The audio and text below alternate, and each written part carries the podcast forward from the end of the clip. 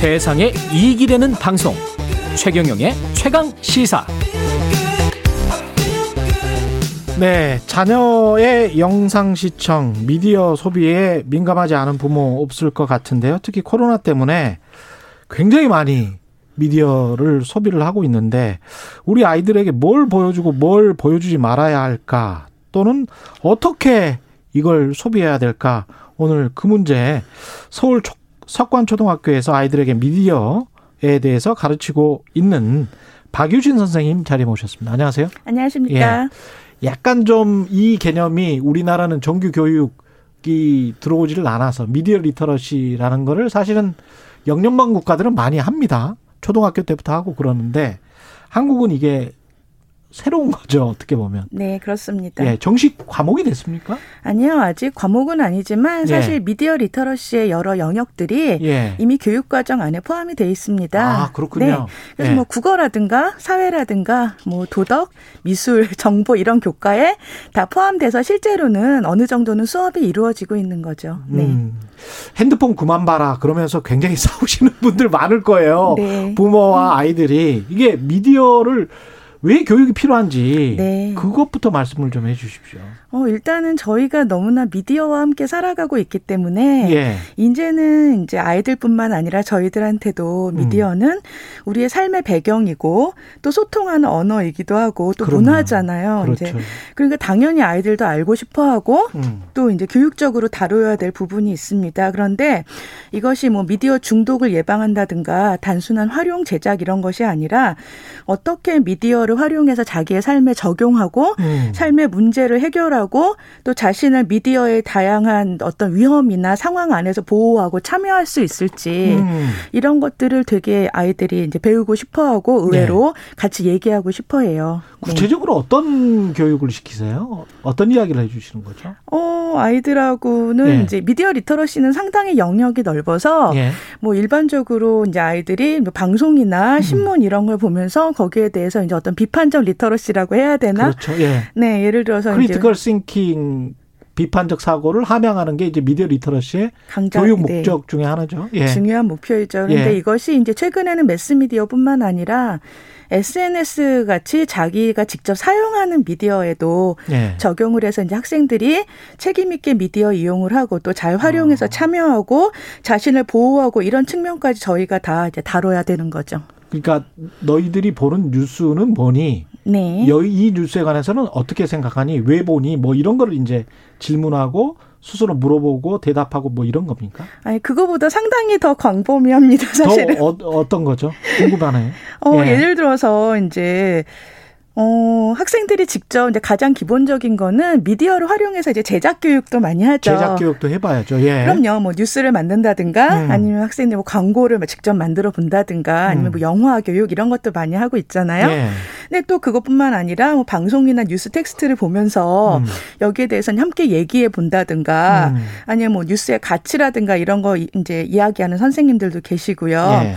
또 뭐 그걸 넘어서 이제 최근에는 디지털 시민성 그러니까 우리가 아. 디지털 미디어를 살아가는 시민으로서 우리의 권리는 무엇이고 책임은 음. 무엇이고 어떻게 활용해야 이제 올바른 이 생태계를 만들어 갈 수 있을까 이런 부분에 대해서도 선생님들이 많이 수업을 하고 계십니다. 아이들은 어떻게 반응합니까? 어려워하지는 않습니까? 어, 근데 이제 사실 제가 아이들한테 이제 이런 수업을 같이 했을 때 어려워하지 않고요. 예. 어려워하는 건 어른들이에요, 사실. 네. 아이들은. 우리도 사실은 네. 미디어 literacy 교육을 네. 전혀 안 받은 세대들이잖아요. 예. 저희, 그리고 그냥 네. 막 TV만 보고 신문만 보고 그랬던 거거든요. 저희 예. 때는 사실은 이제 특히 미디어 같은 경우는 문자 미디어 중심으로 교육을 받았기 때문에 그렇죠.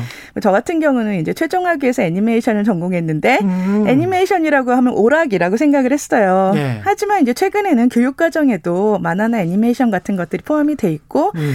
이제 학생들 같은 경우에 이제 어떤 미디어 literacy 교육을 원해? 뭐 이런 식으로 질문을 하면 예. 이제 의외로 이제 저 저는 학생들이 뭐 이런저런 걸 만들고 싶어요 이런 얘기를 할 줄 알았거든요. 음. 근데 굉장히 구체적으로 아 그런 제작 같은 거는 쉽게 스마트폰 앱으로 할 수 있고요. 그거보다 어떤 썸네일을 활용하여 해야 많은 구독자를 내가 끌 수 있을까? 와. 네. 아니면은 구체적이네. 그럼요. 또 자기들이 이제 굉장히 근심스럽게 미디어 이용 중에 이런저런 위험들을 만난다. 근데 거기에서 나를 어떻게 보호해야 될지 좀 더 나 우리가 구체적으로 이런 거에 대해서 학교에서 배우고 싶다. 아, 이미 알고 있구나. 그럼요. 네. 그리고 뭐 초등학교 4학년만 돼도 이제 예. 저희가 주제를 그렇게 주지 않아도 이제 수학 시간에 통계와 그래프 시간이 있거든요. 예. 그럼 이제 학생들이 친구들이 많이 사용하는 어플리케이션은 무엇인가 이렇게 자기들이 설문 문항을 만들어서 그걸 그래프를 만들어서 전시를 하는 거예요. 이야, 똑똑하다. 어, 그럼요. 예. 어린이는 어른보다 똑똑합니다. 예. 그래서 이제 굉장히 흥미로운 거는 저희가 이제 파워포인트 같은 것도 굉장히 지루하다고 생각을 하지만 음. 제가 이제 최근에 느낀 거는 스마트폰 중심이 되면서 PC가 많이 없어졌어요. 음. 근데 학생들이 파워포인트를 직접 굉장히 배우고 싶어 하는 거 마치 우리가 옛날에 이제 옛날 이제 교육 공교육에서 소외된 할머님들이 한글 학교에 굉장히 열심히 다니시듯이 예. 아이들도 굉장히 이런 파워포인트라든가 포토샵 이라든가 이런 걸 적극적으로 배우고 싶어 하는데 음. 그 이유가 자기들이 이거를 모르면은 어, 학습에서 소외되기 때문이라는 것을 예. 의외로 잘 알고 굉장히 적극적으로 참여합니다. 특히 어떻게 소비하고 있는지도 아이들이 네. 미디어를 어떻게 소비하고 있는지도 잘 보실 수 있을 것 같은데 네네. 어떻습니까? TV나 신문, 유튜브 음.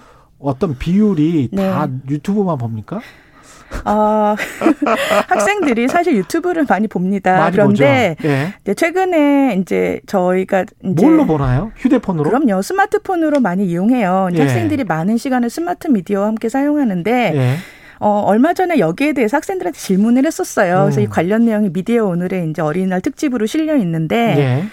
어, 아이, 저희가 이제 아이들이 유튜브를 많이 사용을 한다. 음. 이제 그렇게 생각하지만 뉴스 미디어 같은 경우는 의외로 어, TV를 통해서 많이 보고, 그러니까 음. 요약하면 어른들이 보는 것을 아이들도 다 본다는 거예요. 예. 이것은 굉장히 모순인 게 음. 이제 어른들이 내가 보고 아이들한테 내가 보는 것을 보여주지 않으면 아이들은 보지 않을 것이고 아이들은 아이들의 것을 볼 것이다 이렇게 생각을 하시는데 음.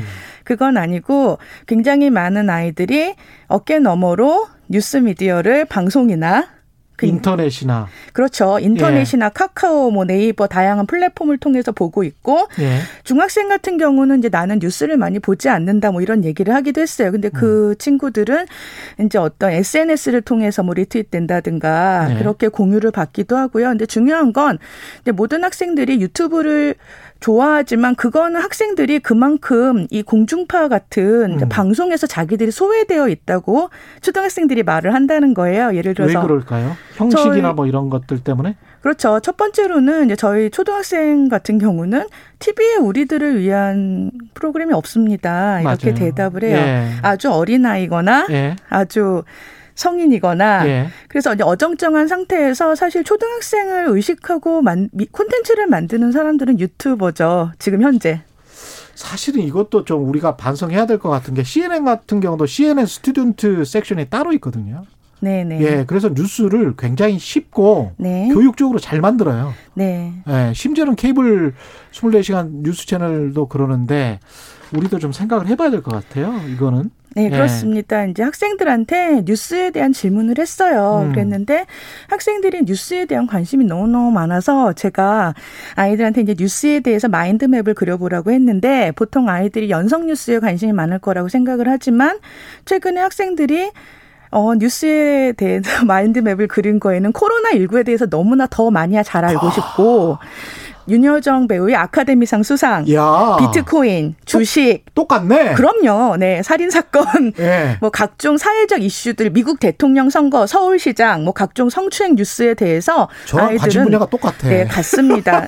다만 학생들의 대답은 예. 여기에 대해서 더 잘 알고 싶은데 예. 이 뉴스들이 너무 좀 어렵고 특히 음. 정치 뉴스는 너무 어려워서 좀 더 알고 싶은데 어린이들이 볼 수 없고 너무 광고가 많다. 광고가 많다. 네, 이런 그리고 이상한 광고, 이상한 광고가 또 많잖아요. 네. 낯뜨거운 광고들. 그렇습니다. 예. 네, 특히 이제 공중파 뉴스가 아니라 저 같은 경우는 학생들하고 이제 정보 검색을 좀 많이 연습하고 싶어 해요. 음. 그래서 이제 검색을 하려고 하면 뉴스 기사를 참고를 하고 싶어도 거기에 배너 광고가 너무 이상한 광고가 뜨기 때문에 아이들한테 예. 볼 수가 없는 거죠. 예. 근데 아이들도 그걸 의식하면서 어 무슨 답변들이 있었냐면은 어린이의 권리를 존중해 달라. 음. 우리를 우리가 쉽게 이해할 수 있는 뉴스를 만들어 달라. 어린이도 세계에 대한 뉴스를 알고 싶은데 그렇죠. 지금은 너무 어렵고 예. 어린이를 위한 뉴스가 아니다. 아. 이런 대답을 했어요. 이제 거기에 대해서 모범적인 사례가 음. 아까 CNN 말씀도 하셨지만 예. 그 정은경 그 질병 예. 네네 네.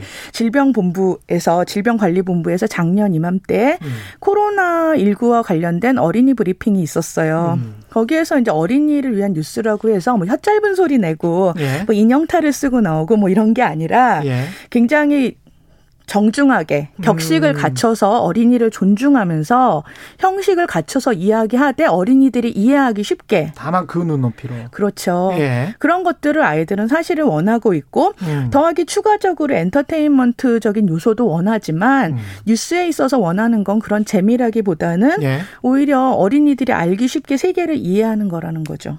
지금 한 1분 정도밖에 남지 않았는데 네. 아이들이 코로나 때문에 집에 있는 경우 많고 그다음에 네. 스마트폰 보는 경우가 많기 때문에 부모님들이 네. 야 이거를 어떻게 음. 제한하거나 네. 아니면 효과적으로 잘 사용할 수 있는 방법 네. 이거 좀 팁을 좀 알려주십시오.